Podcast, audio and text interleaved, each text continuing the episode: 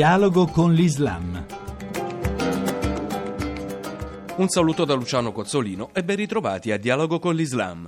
Papa Francesco a fine aprile si recherà al Cairo in Egitto. Tra i tanti appuntamenti Bergoglio visiterà l'Università di Al-Azhar dove ad accoglierlo troverà il grande imam, lo Sheikh Al-Tayeb, che proprio lo scorso anno fece visita al pontefice in Vaticano. Non è il primo papa ad entrare ad Al-Azhar, lo fece nel 2000 Giovanni Paolo II, ma sarà sicuramente un evento altamente significativo, soprattutto dopo il proliferare del terrorismo islamico e dopo i ripetuti appelli di Francesco contro i fanatismi religiosi e la strumentalizzazione del della religione da parte dei terroristi. Un incontro fondamentale sulla strada del dialogo interreligioso che potrebbe portare effetti non solo nel mondo islamico ma anche in Occidente. Ne abbiamo parlato con Don Cristiano Bettega, direttore dell'ufficio Ecumenismo e Dialogo Interreligioso della Conferenza Episcopale Italiana. Credo che abbia il significato di un grande segno, che naturalmente non può essere visto come un segno isolato, come l'incontro tra leader, diciamo così, di parte cristiana e di parte musulmana, ma va visto almeno dal mio punto di vista come uno stimolo stimolo, come un esempio, ecco, come una buona pratica, chiamiamola così tra virgolette, che poi ha significato, ha valore nella misura in cui vive delle ricadute sul terreno concreto, cioè lì dove poi normalissimi fedeli cristiani o fedeli musulmani si trovano a vivere, a lavorare e a studiare insieme, ecco, quindi anche in Italia, no?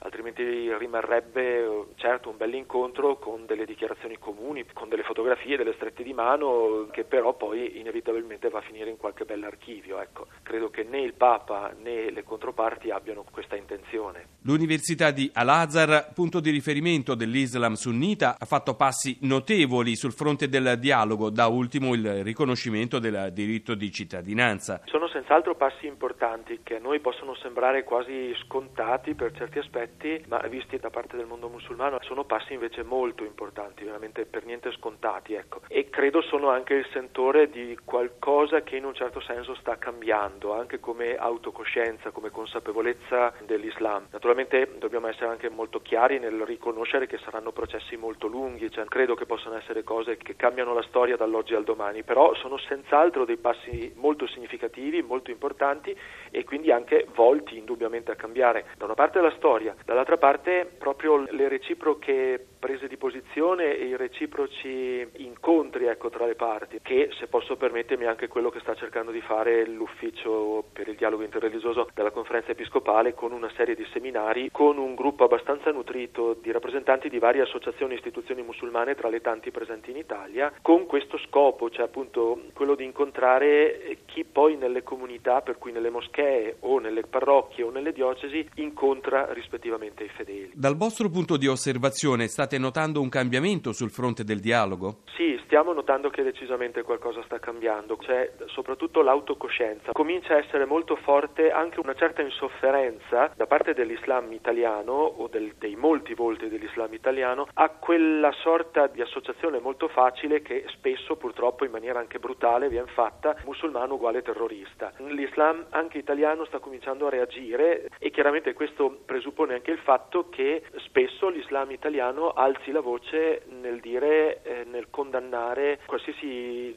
gesto insomma, di violenza o di, o di, estremismo, diciamo così, di matrice islamica, ma che realmente con l'Islam non ha nulla a che vedere, insomma, come ogni tipo di fondamentalismo non ha nulla a che vedere con l'anima reale di ciascuna fede. Non solo confronto con l'Islam, Francesco a Il Cairo incontrerà anche il Papa copto Tavarados II. E anche questo credo sia un gesto significativo perché forse noi in Occidente o almeno in Italia, insomma, ma penso in generale in, in Europa, siamo abituati a classificare un po' troppo velocemente velocemente anche le altre nazioni, le altre zone del mondo, quindi è automatico per noi dire ah sì l'Egitto è un paese islamico, il che non è vero, cioè, la maggioranza degli egiziani credenti indubbiamente saranno musulmani, ma c'è una parte per quanto in minoranza però considerevole, cioè diciamoci chiaramente non sono quattro gatti insomma, che sono cristiani, i cristiani di una chiesa antichissima come la chiesa copta, di una chiesa gloriosissima che ha una tradizione liturgica, teologica di enorme spiritualità assolutamente da non sottovalutare. Se solo pensiamo che il grande Antonio Abate, questo Antonio, è egiziano, quindi è copto.